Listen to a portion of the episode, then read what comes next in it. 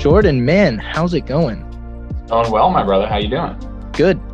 You are out in Texas now, if I'm not mistaken, yes? We are. It's super, super hot, but we love it here. Big okay. Fan. Before this, you were East Coast. Yep, Jersey. Okay. And so why the move?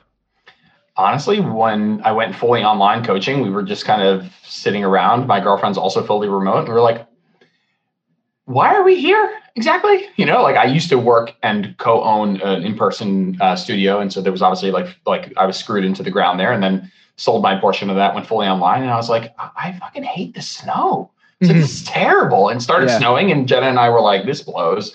And so we picked up and got an Airbnb in Arizona for a month just to hashtag influencer, you know, it's like hashtag nomad. And we had a blast. Digital nomad. Yeah, exactly. Right. And we just Airbnb'd, we went hiking. We had, obviously working during the week, but we had so much fun. And we were like, why don't we, we don't have kids yet. And if there was ever a time to like explore a different place, like we might move back and, have a family and do all that stuff in the East Coast. But I don't know. I didn't want to, it felt weird not ever having lived somewhere else. Not that that's the end of the world, but we have the opportunity to move in this day and age and the kind of digital age that we're in. And both of us are, fully remote. And so we thought, the thought process of how we got to Texas was essentially like, okay, we don't want snow. So there goes the whole entire North. And then if you work from like the West Coast to the East Coast, you end up with like California, which I love, which was an option. But it was a big jump for me the time zone was a big jump for me. And then you get Arizona, which we were just in Arizona. Ain't nobody living in New Mexico. And then you get Texas, which is like, okay, there's like some solid options there. And then I'm not living, you get like east of Texas and you're like, Florida? It can get a little wild. Yeah, but for everybody listening, this is Jordan. He's an expert in geography. Today's discussion is going to be about geography. No, I feel like that's a really good, authentic intro that people are like, wow, I enjoyed that tale of this man's journey across the entire United States. And that's what we're talking about today, I like his preferences for potential landing spots. But Jordan, if you couldn't tell, is in the fitness space. He does some online coaching, entirely online coaching at this point. He has a really good podcast, one of my favorites, and I don't listen to very many podcasts that are actually in the fitness space. So his is one that I listen to, and he's somebody whose memes I like and who I really enjoy communicating with in the space. So tell him a little bit about kind of what it is that you're doing, Jordan, who you are in this space, and then we'll get into answering some of their questions. You don't want me to keep going with the geography stuff? I'm sorry, man. You know what they say, don't quit your day job. Yeah. Cool. Yeah. So I've been a longtime personal trainer coming out of college, became personal trainer. I assume that you and I have a similar path in that way. And then eventually got to a place where I was really not having the kind of effect on people that I really wanted. So I moved online. Things have been really great. I am an MNU certified nutritionist. I'm certified by N1 for biomechanics and actually for all of their online certifications. And that's pretty much it. I work with clients with, across the whole spectrum of clinical settings, fat loss, muscle gain, athletic goals, the whole spectrum there. People working out at home, at a gym, across the board. You know the drill. I loved the N1 stuff. I only did the biomechanics, but I really like that. And I've taken a lot of certifications, and this is a great segue into our first question, but I've taken so many certifications over the years. I was kind of like thought it was more important than it was earlier in my career. And then I realized like, really what you want here is the knowledge, and you can sometimes find that outside of the certs, but you want the certs that package it the best and make it the most applicable. But N1 it's one of my favorites for sure. And I think I've told people on more than one occasion that the biomechanics course was my favorite, because I think you can just keep watching it and go over it over and over and over again and really go like, okay, after I have drilled this, I feel like I understand something that's really important for what we do. I get so many questions from trainers about what's the best certification for bodybuilding or working with bodybuilders? What's the best certification for mobility or working with clients who have restricted movement or, they have a lot of pain? And it's like, there's no cert for that. What you really need to understand is functional anatomy. And like, I can't teach you that because it's kind of dry. And I just felt like N1 packaged it and polished it in a way that wasn't so dry. And oh my God, I recommend that one highly. But our first question comes from @Lococo, and he asks best certifications. And so I think it will be easy. We're both going to say we've done N1. I know you've probably done a handful. And so we'll extend this out to like books, certifications, YouTube, podcasts. So we'll just say, what are the top three certifications at all, or certifications, kind of ish certifications, that you have done, your top three, and I will then pick my top three. Yeah, the way I look at this is that there's, you know, if you want to be an online coach, let's say, and let's say that involves programming workouts and nutrition programming, let's say, I think you need to address those individually. Mm-hmm. And so personally, obviously, I'm a little bit biased. The only nutrition kind of real legitimate certification that I have is an MNU certification via like Martin McDonald's course. So I loved that course. It was a year-long course, you know, quote, very quote, evidence-based. But what I liked mostly about it was not just the facts, but it was also how to become, how to have a better understanding of how to accrue new information and how to like read research papers and actually find pros and cons in it and actually kind of disseminate information from a little bit of a higher hierarchy. Yeah. How important is that?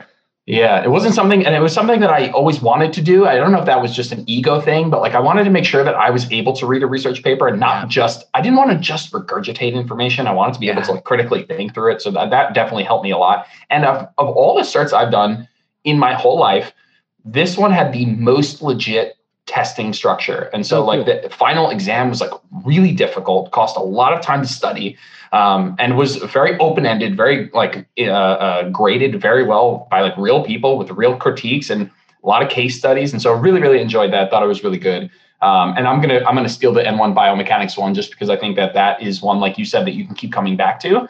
Of all the N1 certifications, I think they're all good, but I think they get vastly more complex after that one, like exponentially more complex. And I think what are the other ones? There's a nutrition and programming one, and then there's a like digestion, sleep, and stress is the last one.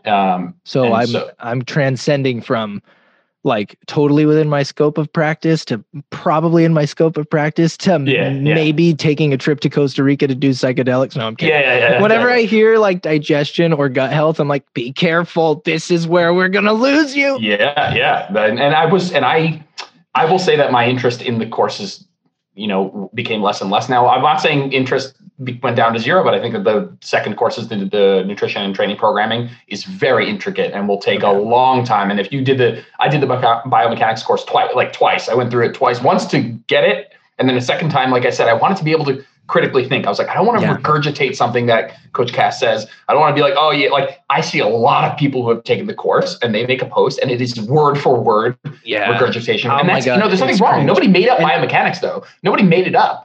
But I've done that like earlier in my training career when I was like 18, 19, 20, which honestly now knowing that I trained when I was 18, 19, 20 makes me sad. I'm happy that I did it, but I'm like, man, that guy was fucking ass. Yeah. I was like, that dude sucked. Oh my God. Like, I was like, dude, I'm going to fucking rip my chest today. Incline, flat, and decline press machine. Just like, okay, that is goodbye shoulders. Yeah, exactly. One, you will not be training like this for long due to crippling elbow pain. Two, you're going to get better. It gets better from here, but you're going to look back at this and be ashamed. And I do like that, to your point, if you go back and you really want to learn biomechanics, it's something that a lot of people truly just regurgitate. But once you really get it, it's really quite liberating. It makes training really a lot easier as a coach, even as a client. And that's one of the advantages that I've had working in person, is I just get to go and touch people. And I know that sounds really weird. Sometimes creepy it is. Way. Most of the time it's not, but it's really, really cool to be able to go, wow, I am feeling this tissue on a human's body. It contracted differently, and get to apply that to the 2 or 3 clients that I see that day that might need a little bit of lat hypertrophy. So I'm showing them that chest supported lat row that we've both learned from N1. That's when you do it correctly, you're like, okay, so this is why I have shrimp lats. Yeah. And then you eventually just have these aha moments. But then when you teach it to somebody, you really lock it in and it starts to click. So biomechanics is something you have to drill. So your first two are Mac Nutrition Uni and N1. I have 0 on the board. I just talked about a in-person client setting. And since I do a little bit of that, I'll address that here since a lot of you train people in person too. And this one is the CPPS. And this is from Joe DeFranco and Smitty. And Smitty does all of the teaching. And the reason that this was my number one is because I liked the continuum. I felt like if you had just done, say, your NASM or your NSCA, your base cert, you're like, I just need to get a job cert. The CPPS is really good. They go over some fantastic coaching of, you know, rudimentary athletic training, coaching the big three, coaching sprint mechanics, deceleration mechanics, and not in such a way that it's like way over your head, but in a way where you're like putting the pieces together really positively. And you're like, wow, okay, this has Gen Pop application. This has athletic application. I'm picking up coaching cues. I'm picking up all these really great like golden nuggets. I would call it a golden nugget course because there's a lot about breathing. And that's got some nuggets. There's a lot about mobility, and that's got some nuggets. And they cram it in to like 2 monster 12-hour days. But you get a lot of these really great pillars. And I took it at a point in my career where I was pretty advanced, and I was watching, I was in a room with other trainers taking it. And I was just like, oh my gosh, this is really cool. Cause I was listening to some of those conversations and they were watching people connect dots and watching neurons connect in a way where I was like, this is awesome. And Smitty commands this in person so well. So if you're new to the space, you've got your first cert, you're like, what can I do next? It's really going to give me a lot of versatility, the ability to work with a lot of people and feel confident on a lot of different situations. I would recommend the CPPS in person with Smitty. That's my number one. I'll go one more. So we can be 2 for 2, and then we can go to our, like, I guess, number 3 hitter here. And this is a tough one because I kind of wanted to bounce around a lot. But it's actually NASM's corrective exercise course only because you took N1. NASM's corrective exercise course, like the term corrective exercise is really pseudoscientific because that in and of itself is kind of trash. But it was one that when I took it had a lot of really valuable functional anatomy drilling in there. And so if you want something that's going to force you to drill your functional anatomy, you thrive on structure. It's going to teach you a few, like what I would describe as functional mobility tests where you could like assess somebody's passive or active range of motion and look like, oh, wow, this trainer's, you know, got a little bit of, you know, some bells and whistles. It has a tendency to, I think, make people over-reliant on thinking everyone's broken, which is like NASM's bread and butter. So you have to take that into account, take it with a grain of salt. But there's so much good functional anatomy in there that I think if you're looking to level up in that area, and N1 might be price prohibitive, this would be a good like lower cost option. And a lot of times they bundle it with stuff like senior fitness and women's fitness, which are really good at just kind of giving you a little bit of extra. Okay, so maybe don't put someone with high blood pressure on a leg press. Cool. So we're not going to max that. Like, honestly, it sounds really fucking obvious, but a lot of you guys do shit like that all the time.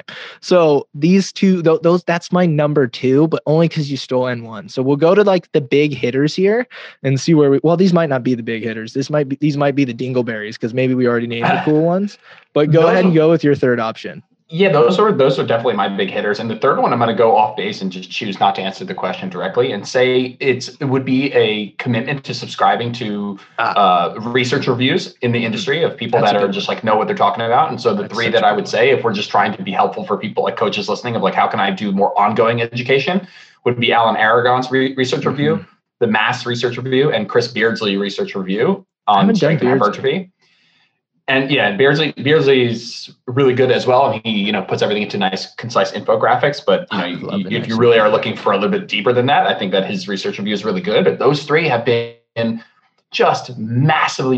And I know that it's interesting because it's easy. It's almost like human psychology. It's easier for us to do a course that has a beginning, a middle, an end. And then I get to put the numbers after my letters after my name. Like, this is not that. And so you actually have to sit down and read Alan's review for an hour and a half, and you don't get a fucking like high five at the end. And so these have been things that's like, it's no alphabet soup for you at the end of your name. That's it, right? No, nobody knows except for you that you are learning. And so this is like one of the things that might be less sexy, but like, man, if you once a week or it's once a month for all of them, like sit down and put a couple hours into that, massively helpful for ongoing education.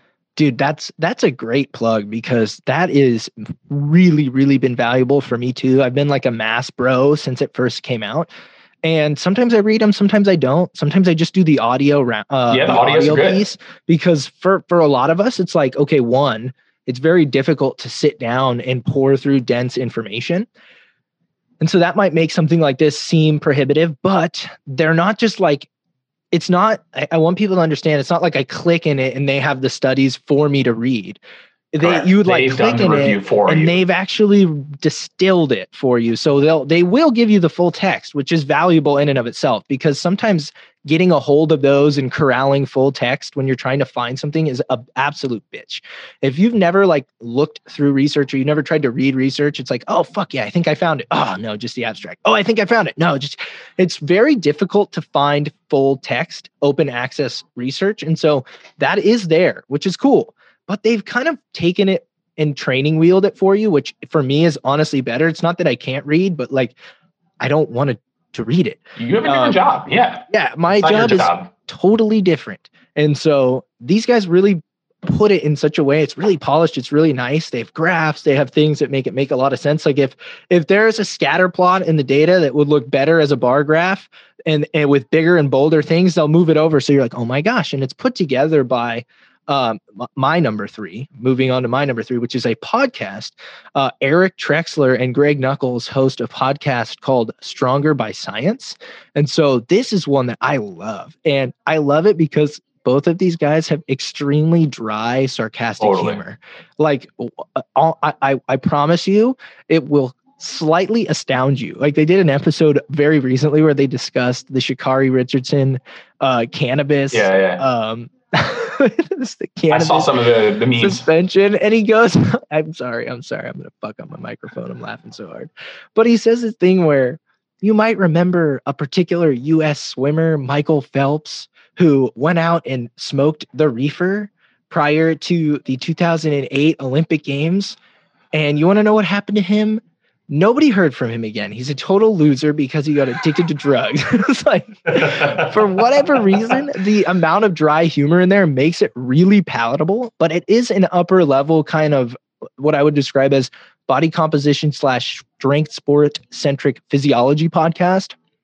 There's a lot of discussion about higher level things in physiology, but that's what I thought was really, really valuable because we've touched on anatomy, we've touched on nutrition, we've touched on practical applications of anatomy like biomechanics or mobility.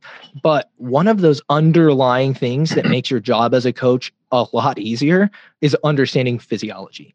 And that's a very, very difficult course to get your hands on. You kind of have to do something in the kinesiology field, or you need to do something in like the nursing field to get access to like good physiology coursework. Like there's no NASM physiology there. Yeah. So it's like to hear these guys for free regularly talk about the fundamental physiological mechanisms of fat loss and muscle gain is like, wow, this shouldn't be free. And these are part of the team behind Mass. So you'll get a lot of that carryover too. Like if you're just a total cheap ass, sign up for the Stronger by Science Research Roundup. That shit doesn't cost anything.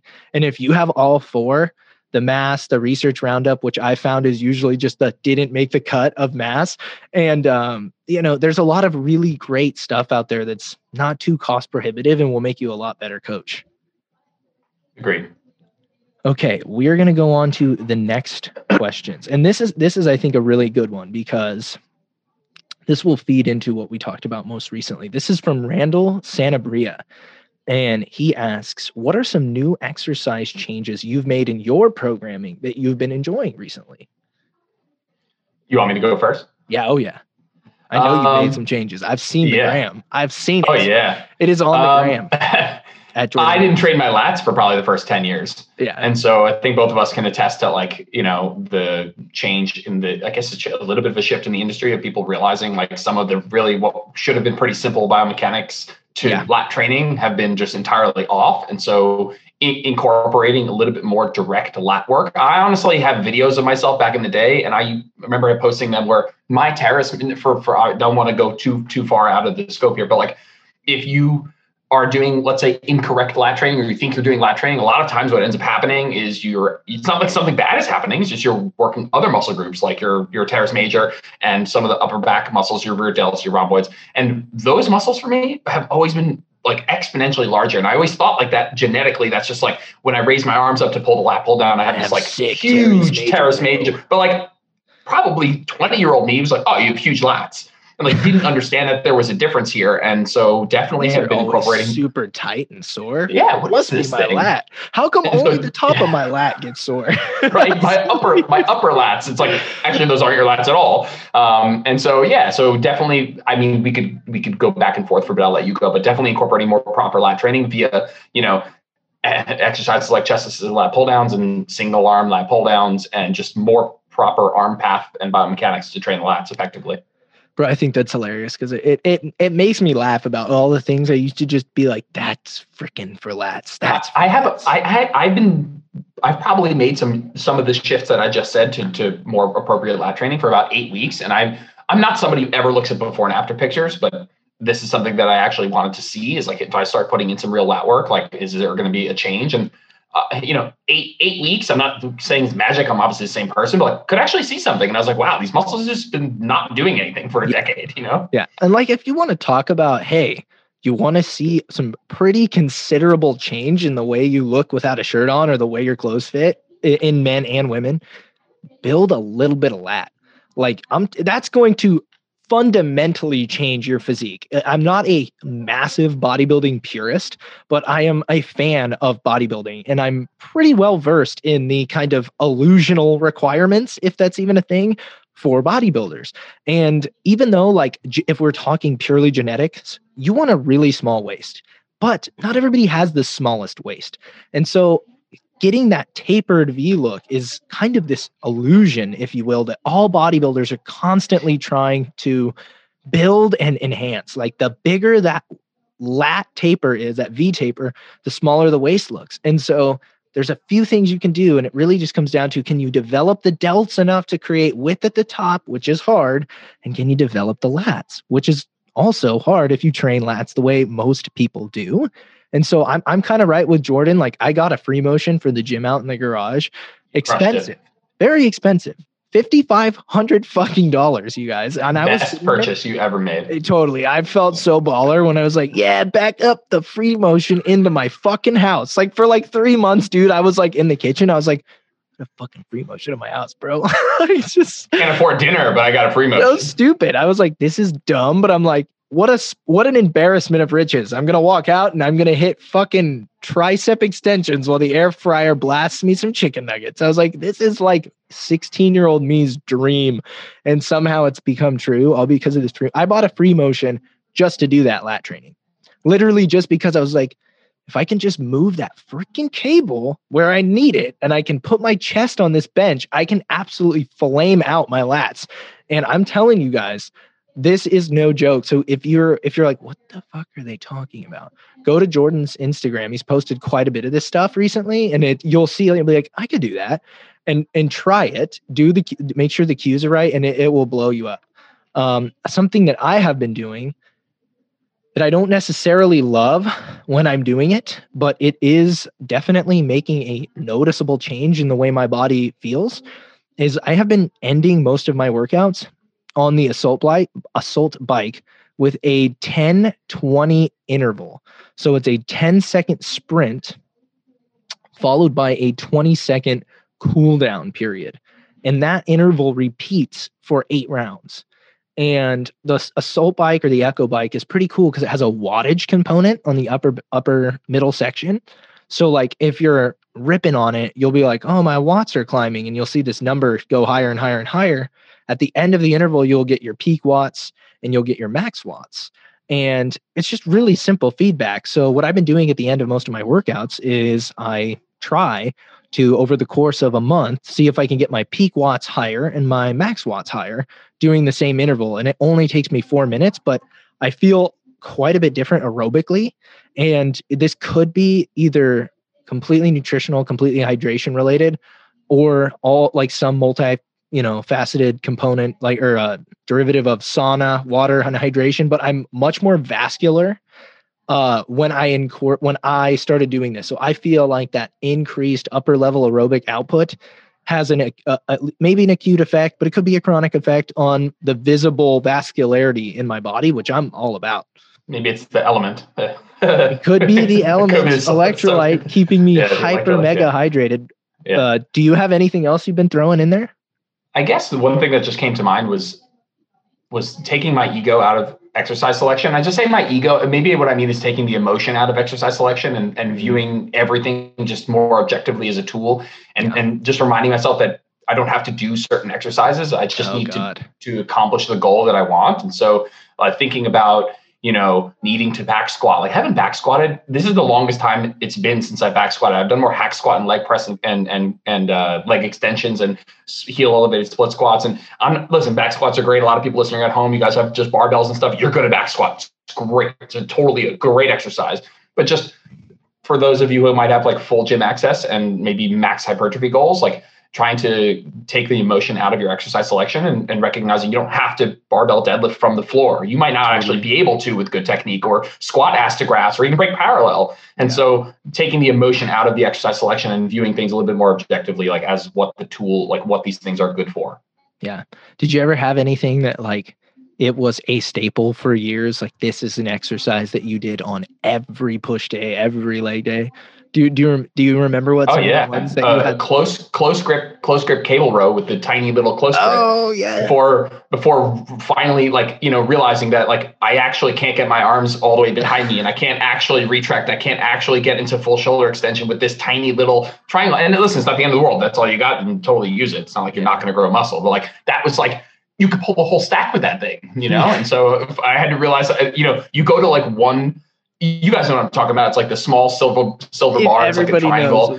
Everyone knows it. And if you grab a neutral grip, it looks like the roof of a barn made out of metal. Yeah, yeah, yeah. And if you grab a neutral grip, which has like your palms facing each other, that's like slightly wider. All of a sudden, you're moving half the weight, and you're like, "Ah, fuck this! I'm not even doing cable rows anymore. It's impossible." It's like this is the worst lift known to man. Yeah, who made this handle? I need to speak to the manager right now. My experience has been subpar. Hey guys, just wanted to take a quick second to say thanks so much for listening to the podcast. And if you're finding value, it would mean the world to me if you would share it on your social media. Simply screenshot whatever platform you're listening to and share the episode to your Instagram story or share it to Facebook. But be sure to tag me so I can say thanks and we can chat it up about what you liked and how I can continue to improve. Thanks so much for supporting the podcast and enjoy the rest of the episode. That was one that I did very frequently. But I would say that some form of machine chest press would make it into every fucking chest day, because the gym that I went to when I started lifting weights in high school in my super small podunk California hicktown, I'm now living in Sonoma County, which is like exponentially more bougie and liberal. So I've become contaminated. Like when I go back home, I'm like, there's a really disgusting amount of lifted fucking trucks here. But hey, it's all right. I'll just try to enjoy the mountains of residual Copenhagen that line the streets. Let's just, you know, try to settle in here. But like all that I had there was dumbbells and barbells. And so I was benching and freaking dumbbell bench until the cows came home, as most young men are apt to do. And when I moved down here to where I live now, the gym had like 5 machine chest presses. And like, there would be days where I do every single one because I was like, this is amazing. And when COVID happened, before I got my free motion, I had to abandon my machine chest pressing. And I was like, yeah, that shit was just your pecs. Yeah. I actually survived. My pecs survived. And it's weird. I know it shouldn't work, but barbell bench press has always been something that the more I do it, the better. I just get good growth from it. I'm sure that's a complete bullshit, because for those of you who are listening, like barbell bench press is kind of a shitty exercise. Like it's only really in there for my clients who like to barbell bench, or who have expressed to me they want to do barbell bench, or they have limitations on what the fuck they can press. But more often than not, my clients get a lot of flies and they get a lot of dumbbell pressing. I just find that they are generally better. If you're training strength, it's a great movement. And a lot of people literally have to train that for their sport. Like, it's like, okay, like that's part of my powerlifting. But other than that, not a huge fan of the barbell press. Yeah. Shameless plug. It was the first question on the Q&A podcast that I just posted today. So, if you guys wanted longer breakdown of why barbells might not be your best option, you could head over there. Shameless plug. Okay. But yeah. Agreed. Yeah.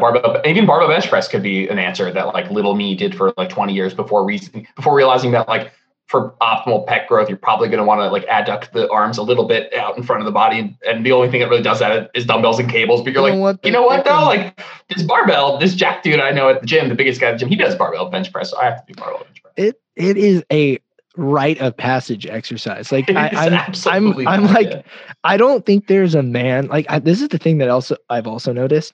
Like pretty much fucking everybody goes to the gym now. I know this is stupid, but I was just thinking about this. I was like, every young person's kind of working out these days. Like if you're like, hey, do you work out?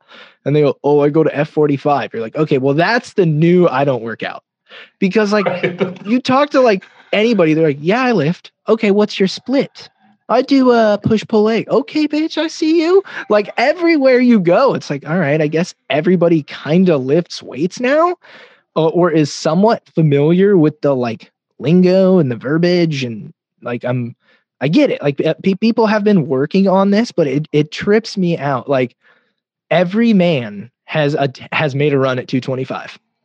And like every adult needs the 5x225. That's it. Every adult man in America, or every kid on TikTok who just started lifting, they are chasing 225. Like of all of the fitness rites of passage, like it's very simple: 2-plate bench, 3-plate squat, 4-plate deadlift. All of those are rites of passage.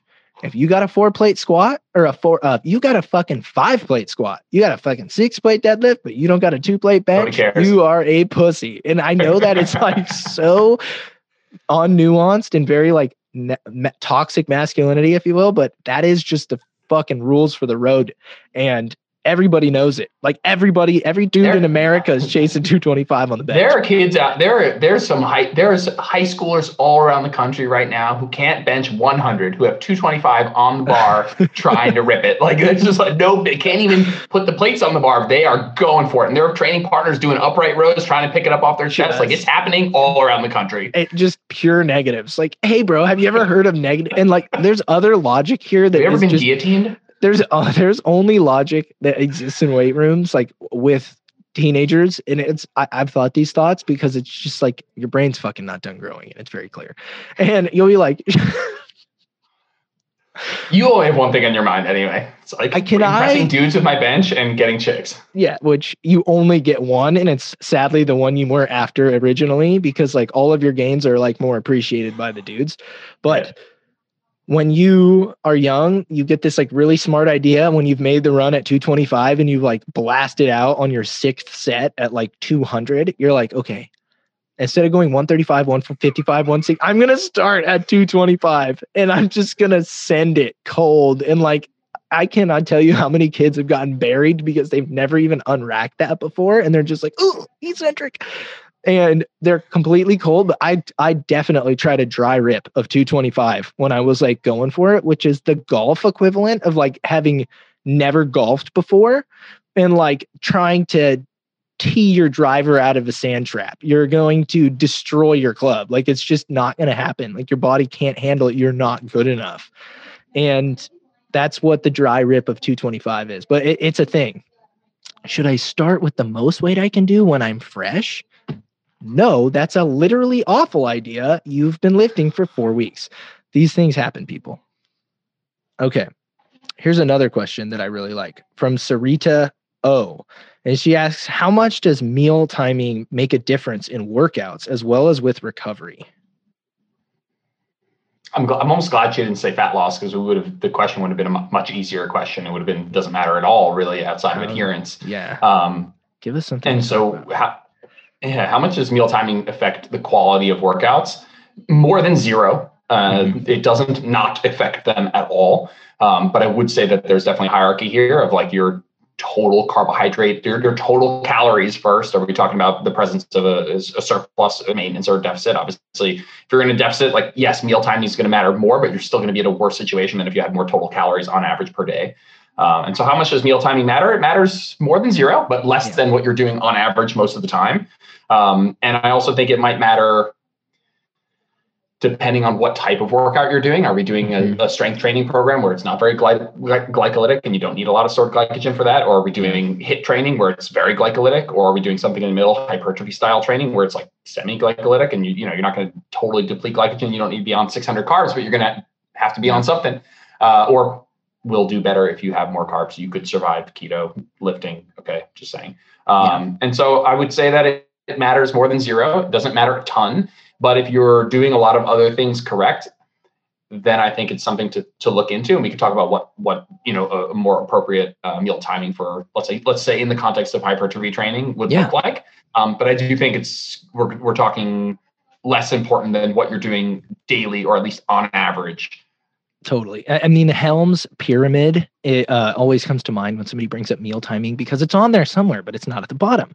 And that's something that I think really matters is, okay, have I earned the right to focus on this? And in most instances, the answer is no. You shouldn't be focusing on this because it's almost a distraction from the shit that really is quite simple and that you want to divert most of your energy to, like these two things. And that's going to be total calories and total macros. Like if you're not doing those two things, like you're not going to even reap the benefits of the timing, because you could actually be falling short. And it's like these things work best at effective dosages, like supplements, right? Like meal timing takes the baton only when you've hit total macros. If you haven't hit total macros, you're not going to reap the full benefit. It might save you a little bit to have some good meal timing. It might make a little difference, but it's like, come on, bro. Like, don't be hitting me up about your muscle milk if you haven't, even hit total protein. Like, oh, I had protein after my workout. What'd you have the rest of the day? Literally nothing. Okay. So it's like, don't even think about that until you've got the other two things. And it used to be that, like, it was all about the anabolic window. It was like, if you didn't get protein within 30 minutes of your workout, you were, literally you will waste your workout. I'm pretty sure that was the muscle milk branding. Don't waste your workout. But after a lot of the nutrient timing literature kind of got fleshed out in like the early to like mid 20 teens. And we started seeing, wow, it's really not that important. And it's so much more important to get total macros. Like, we went hard line away from nutrient timing. People were literally like, it doesn't fucking matter at all. If your coach says nutrient timing matters, they're an idiot and they don't know the science.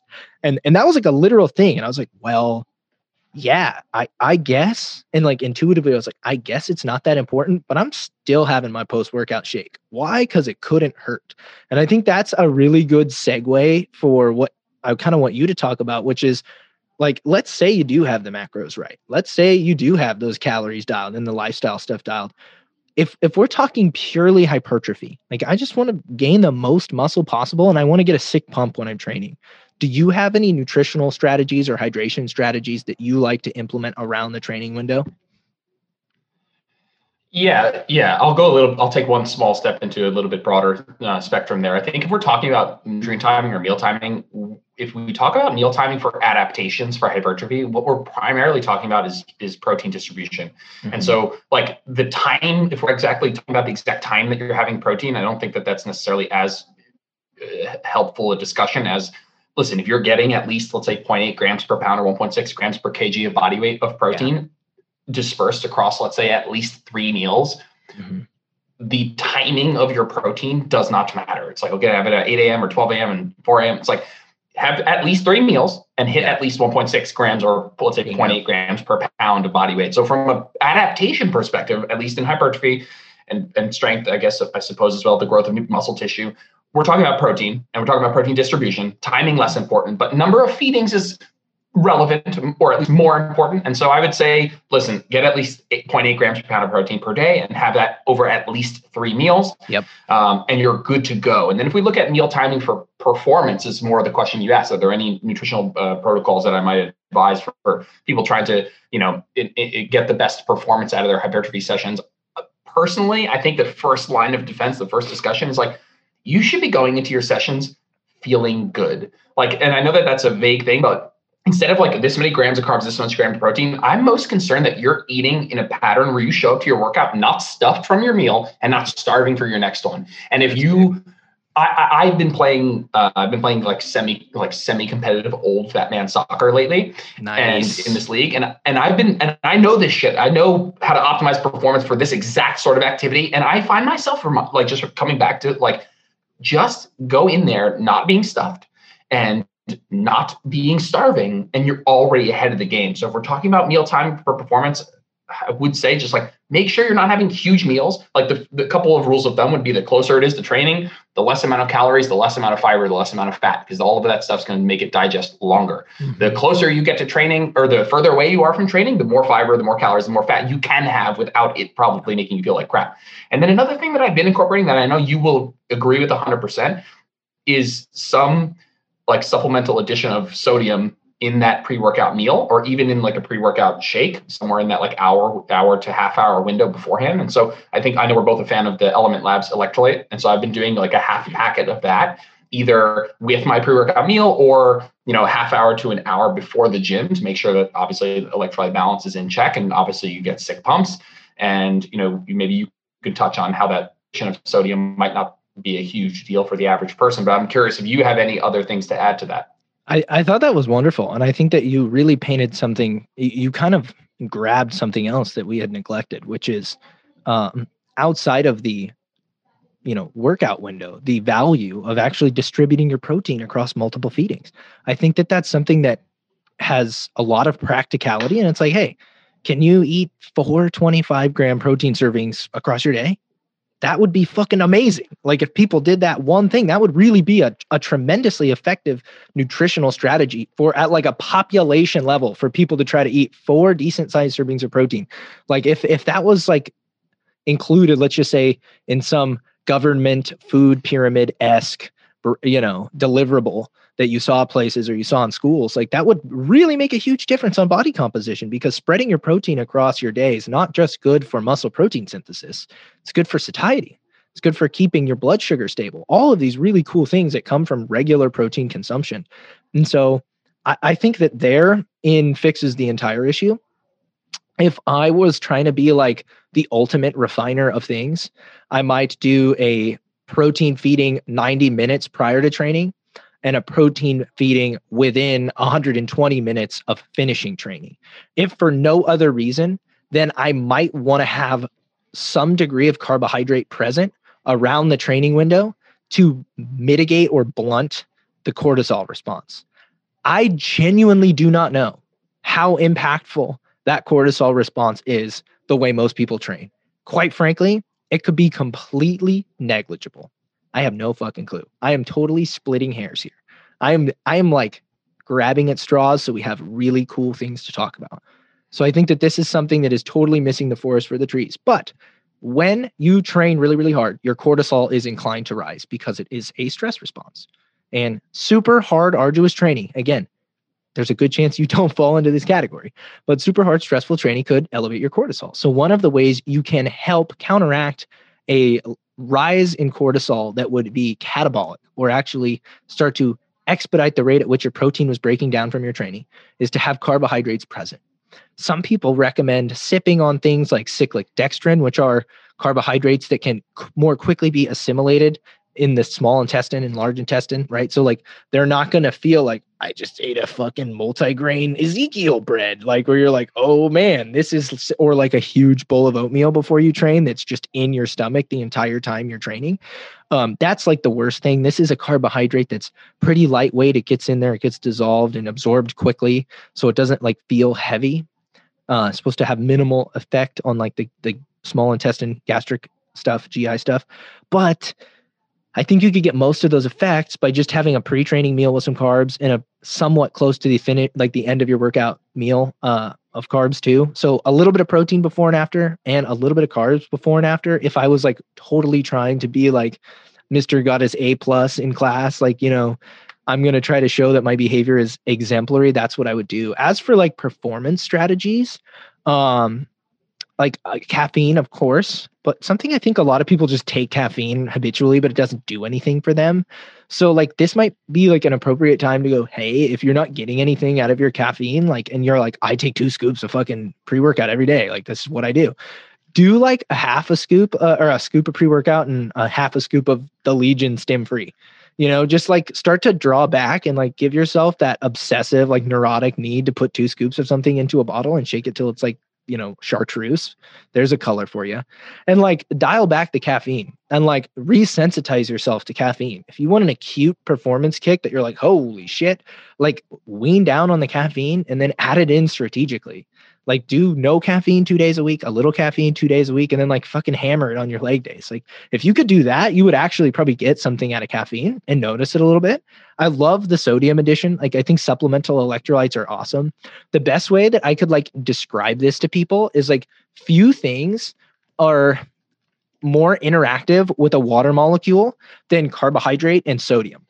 And so like, you're probably like, what? Like, what does that have to do with anything? Like, when we're talking about getting pumps and we're talking about like looking in the mirror and being like, I look swole, I look vascular, that really just comes down to how much fluid is in the tissue, how much blood is in the tissue, how much water is in the tissue. So if you go to the gym really early in the morning, you'll probably notice your pumps are like way worse than if you go later in the afternoon. If you go in the evening and you never train in the evening, you're like, who the fuck am I? Like, I look incredible. You get wicked pumps because you're super, if you're handling your business, you're super loaded on carbs, you're super loaded on sodium, and you've been drinking water all day. In the morning, you're generally, I don't want to say carb depleted, but you don't have as much circulating blood glucose. Right? You're like literally just waking up. You're like, okay, like I haven't eaten anything. I haven't eaten anything in 10 hours. Part of what wakes you up is the fact that you haven't eaten. And so what starts to happen then is like, you start to hydrate better. You start to have more carbohydrate. You start to have more salt. You start to get better pumps. So you can try to frame those things around your workout. We talked a little bit about the carbs. Jordan hit on the sodium a little bit too, which is like a supplemental electrolyte.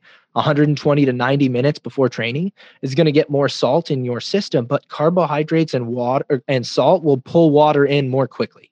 So if you have sodium present, if you have carbohydrate present, you'll probably pull that fluid in more quickly. And if you think about all of those people that come up to you and go, oh my gosh, I'm so bloated.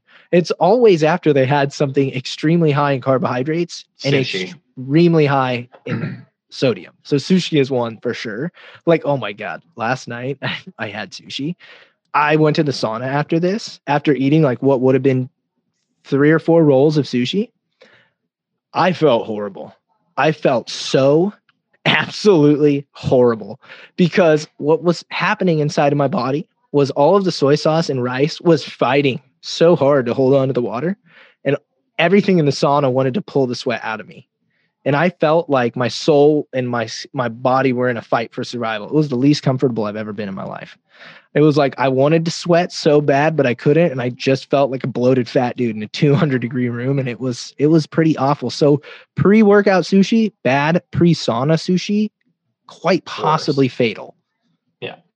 And to circle back around, one thing about protein feedings, and then I want to do something on caffeine, then we can move on. But if you just do me a favor and you take a piece of paper and you write out the hours of the day that you're awake. And let's say, you don't eat 3 hours before bed. So we chop that off. Let's say it's 2 hours before bed, whatever, maybe you do. And you write down 4 protein feedings, like relatively evenly spaced throughout the day. Mm-hmm. You just write them down. You make a mark on that piece of paper, and then you slot your training somewhere in the day. You're going to hit on what Danny said, which is like getting a protein feeding beforehand and after within, let's say, 2 hours on either end. Like, it's just going to happen. Like, this like doesn't need too much thought. It's like, I need 4 meals a day or 3, whatever. Even if it's 3 evenly spaced meals, you're probably still going to meet those requirements. And the second thing is on the caffeine, where the irony is like, if you look at what the ergogenic benefit of caffeine, like it's probably, if I'm not saying it doesn't help for hypertrophy, it's, but if you're, it probably helps more for powerlifting and for endurance training than it does for hypertrophy training. And so what you're 99% of people that are taking pre-workout are taking it for actually this like nootropic benefit, and caffeine is a nootropic. It has a nootropic benefit. And so the irony is, if you could get that nootropic benefit without layering on more caffeine that you almost certainly don't need, wouldn't you take it? Like, if you could achieve that same, like, the caffeine's benefit is probably better for people who lift really, really, really heavy, more neurological, more strength-based training, or for people doing more endurance-based training. But a lot of people listening to this do like hypertrophy training. And what you're really taking this pre-workout for is to get in the zone. And what I found, and I think, I mean, you and I are both, work with Legion. And so is that their stim-free pre-workout, which just sounds like an oxymoron, has an ingredient called alpha GPC, which is a really, really strong nootropic. And it has been an absolute revelation for me in my training and a lot of people that work with me to bring their overall caffeine level down while still taking something that allows them to get that in-zone feeling. And what I will even say is I would actually 10 out of 10 take the alpha GPC over the caffeine. Now, if you have, you know, Legion's regular pre-workout, I do believe it has both. Yeah. I'm not sure if it has both. Regardless, you could do one scoop of each, fine. If you train first thing in the morning and that caffeine kind of more wakes you up and you need that in addition to this in the zone feeling, fine, you can have caffeine as well. But if you're training like midday, afternoon, God forbid evening, and this caffeine is sitting in your blood for 10 hours and you don't want to have that, go for a stim-free pre-workout. I will scream from the rooftops. It's a game changer. The in-the-zone feeling that you are looking for can be achieved better without caffeine, frankly, in my opinion. Yeah, I call like stim-free pre-workout, it's like diet pre-workout. You know, it's not going to fuck you up the way that mainlining 400 milligrams of caffeine just to not feel tired for 6 years is going to. Yeah. And like the truth is, like, even if the performance benefits are nothing more than just like, oh, I feel slightly more alert, that can be really beneficial for where some people are at, to be able to actually lean on that instead of be dependent on that. And also, I don't know, like, I understand that most people, not all people feel this way, but I think most people do enjoy coffee. I really do. Like, I think that coffee is quite possibly the most popular non-alcoholic beverage. Like, I think if you were to pool people, you were like, do you like beer? Do you like wine? Do you like tequila? Do you like, you know, whatever. I'll take caffeine over drunk any day. Yeah. I think a lot of people would say like, do you like coffee? And I think you'd probably get the most yeses. Like, I really do. Like, I think quite possibly the most popular non-soft drink, maybe even more popular than soft drinks beverage. And of course, decaf is not very good, but caffeinated coffee tends to be quite flavorful, quite aromatic. People enjoy it. You know, you don't want to load it up in calories, but like if you are somebody who drinks 1 to 2 coffees every day and takes pre-workout, and a lot of people do this, we're talking about a caffeine intake like north of 400 milligrams a day. Some people are taking like in the 8s. I know people that drink, like have coffee and then drink Bang energy drinks like across the day. Like they just drink pre-workout slowly all day. Like we've normalized caffeine consumption to the point where it's like, I think borderline harmful. Again, this isn't in my scope, but I think we have a lot of people dealing with anxiety and dealing with excess stress that's exacerbated by being, you know, constantly bombarding their brain with caffeine. And so I think if you could just work it down to, yeah, enjoy a couple nice cups of coffee or like a few shots of espresso in the morning, and I have a stim-free pre-workout, like I think you'd end up like getting a lot more enjoyment and actual benefit out of your caffeine intake, and it won't be such a drag the way that like taking 2 scoops of caffeinated pre-workout are. So I would shift to the stim-free if for no other reason than I could just enjoy more coffee and be a lot less caffeinated, because like 2 scoops of pre-workout, guys, for some of you who aren't initiated, like they used to actually like say this on the label. It'd be like, 1 scoop is 8 cups of coffee. And you'd be like, all right, well, that's fucking good branding, because I drink 4 Locos and burn tires with my friends on Fridays. You know, you're like, this is pretty damn stupid to put this in my body if 1 scoop is 8 cups of coffee, but I'm sending it. And one so thing you don't want to do that. One thing I love about Legion is that we use full clinically effective doses, and that's not their fault. The full clinical effective dose of caffeine is going to be in that like 4 to 6 milligrams per kilogram, which is totally. which is a metric fuck ton, which is more than you would want in an entire day if you were trying to optimize sleep. Totally. And so what you're probably looking for is more like 2 to 3 milligrams per kilogram, which was for an 150 pound person is let's say an average of like 1 to 2 milligrams per pound. Yeah. Would be a nice two milligrams per pound would be a nice limit. If you're a 150 pound person, that's 300 milligrams of caffeine. That's like 2 strong cups of caffeine. Yeah. And that's PS. That's like 1 Bang energy, by the way, which is the most ludicrous.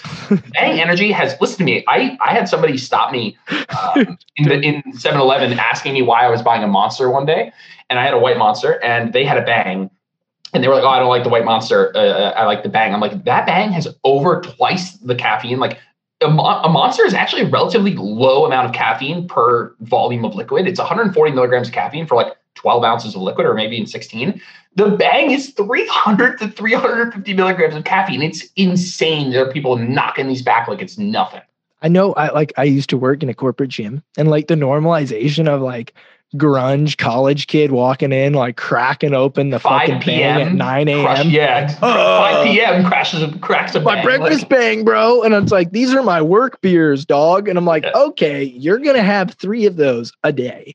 Yeah. And they're going to be flavored cotton candy, green apple fucking jizz ball and, you know, like flaming anus orange, because you're at that point you're just shitting your pants. Like, and I know that the aggregate of that much caffeine across your day is slowly destroying your ability to actually get out of bed and function as a human being.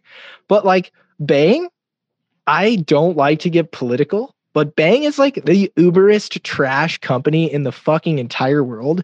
And the like Bang CEO dude is, the dude's a fucking nutbag. Like all I'm going to say, you just Google it and take it from there. They also try and put additional, whatever.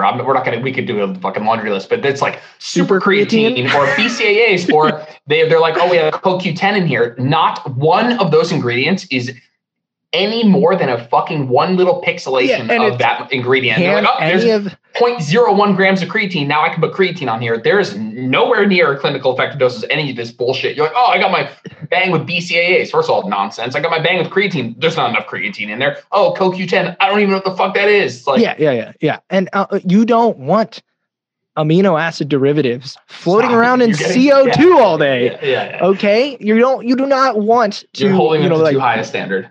Yeah. So if you want to also don't dry scoop your pre-workout if you can avoid it, because it probably needs to be mixed in some water. But if you want an effective pre-workout, you probably want it to start off as a powder. Anything you're getting out of those cans, the quality of those ingredients is inherently either diminished or usually of lower quality. So the carbonated energy drinks that you get at the gym for $5, like save the $25 a week you were spending on that and like get a coach. Like seriously, a lot of people are out there spending $4 a day on bangs, which equates to like $120 a month if you go to the gym every day, which you shouldn't, but a lot of you do. And so, yeah, don't do that. All right, Jordan, I think that'll do it, man. I think we gave him some good stuff. I think we gave him some good stuff and also some serious tangents, but it was a hell of a good time. If you're not out here, like literally, just ripping these routes off like Devontae Adams with these tangents, like you're not doing it right. I know none of you like football. I'm just excited. We're 50 days away. Okay. But Jordan, tell them where they can find you. The two best places for me are going to be on Instagram at Jordan Lips Fitness, or my podcast is Where Optimal Meets Practical on Spotify and iTunes.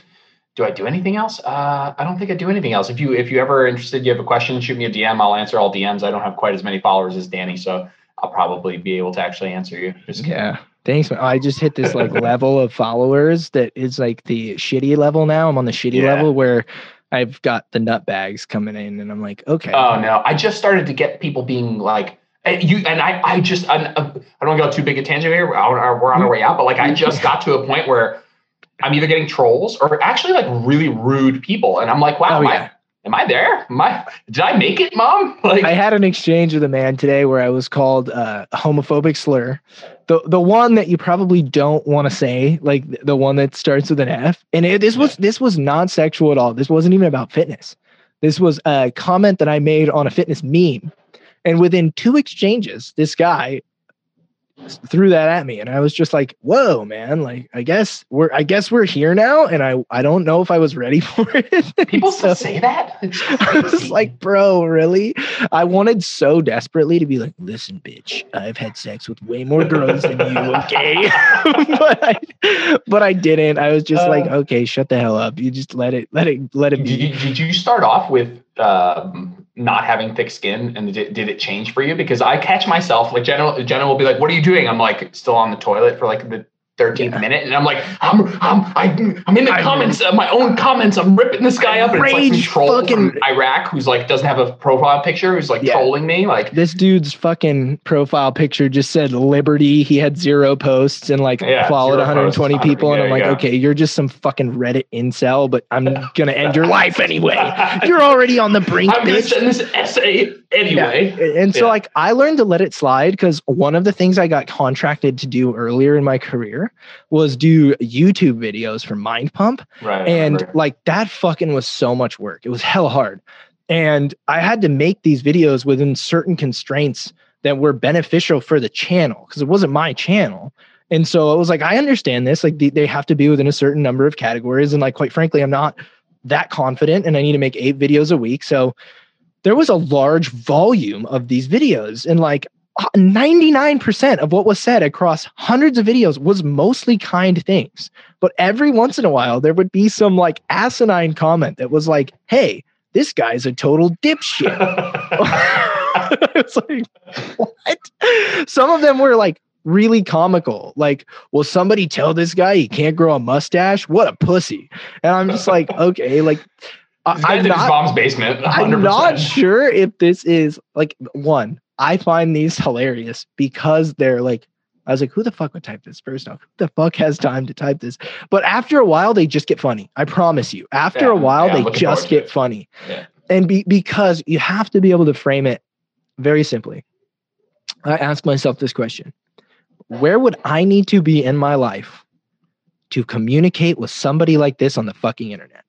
Where would I need to be? Yeah. And that question right there usually makes me go, okay, I actually have empathy for this person. And I feel this way about me on the toilet this morning. Yes.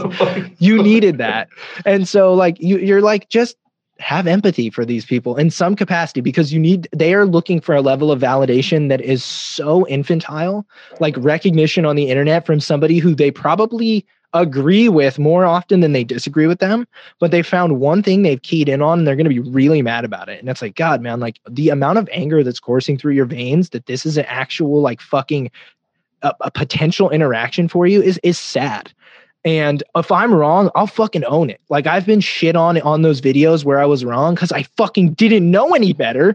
And I was making 8 videos a week and just trying to pull my way up the fucking ladder here in this industry. And like, I've totally been wrong. Like I couldn't tell you how many times I've been wrong. If I've said something wrong, I'll read it and I'll be like, shit, you're fucking right. Definitely bruised ego. I'm going to pull myself off the mat and I'm going to get better because I'm not here to be right. I'm here to get right. And so there's really like, if you've accepted those two things, you can kind of let it wash over you. But sometimes what really gets me is when people are creating the like this one woman I got into with about the post I made about squat combo move, squat curl press to twerk. She totally attacked me for being racist because I included the phrase no cap, and she said that I appropriated that from black people, which I did. I just learned that no cap is okay, fuck, okay, you got me, my bad. But I didn't know. And then 2, like, okay, 1, the only place I hear no cap is on the internet. And it's usually the phrase no and then the cap. Like, and so, you know, I've seen a lot of no caps. And then she was like, basically was like, your body does not resemble that of these 4 hella fucking jacked black people, men and women, who do combo movement swipe videos. So you need to shut the fuck up and stay in your lane because these workouts don't work for white people. And she spelled white YT, which I had to look that up. That is a pejorative way. And so I was like, okay, that's a pejorative way to communicate white. It's like basically like whitey, YT. It's like a slang. And so I was like, I was just getting demolished by this lady. She left like 6 comments on this post, like 3 weeks after it posted. And I was just like, what is happening here? What is going on? And all I did, do not do this at home. All I did when I got to the end of like her 8th comment is I was like, LOL, what? WUT. WUT. I just, that's like a trash response, but she fucking flamed out on me and just went in. So I had to block her because I was like, this is absurd. And I blocked her and I was like, oh, there goes that unhappy witch back to the nether regions of hell where she came from. Like, what the fuck, man? Like, if we had a disagreement, I would have been totally open to discussing that in comments or in DMs, but then you just started like ending my reason for being here. It was like, I wasn't even communicating. And so there's a lot of angry people that are just looking for that thing. If you end up being that thing, it's okay. You know, it's better to be on your end than their end. That's how I look at it. For that. Yeah. All right, guys, give Jordan a follow at Jordan Lips Fitness and listen to his podcast. It's already linked in the show notes below, as is his profile. I hope you guys enjoyed today's episode. We'll be sure to get you on again, man. Thanks, brother. Talk to you soon.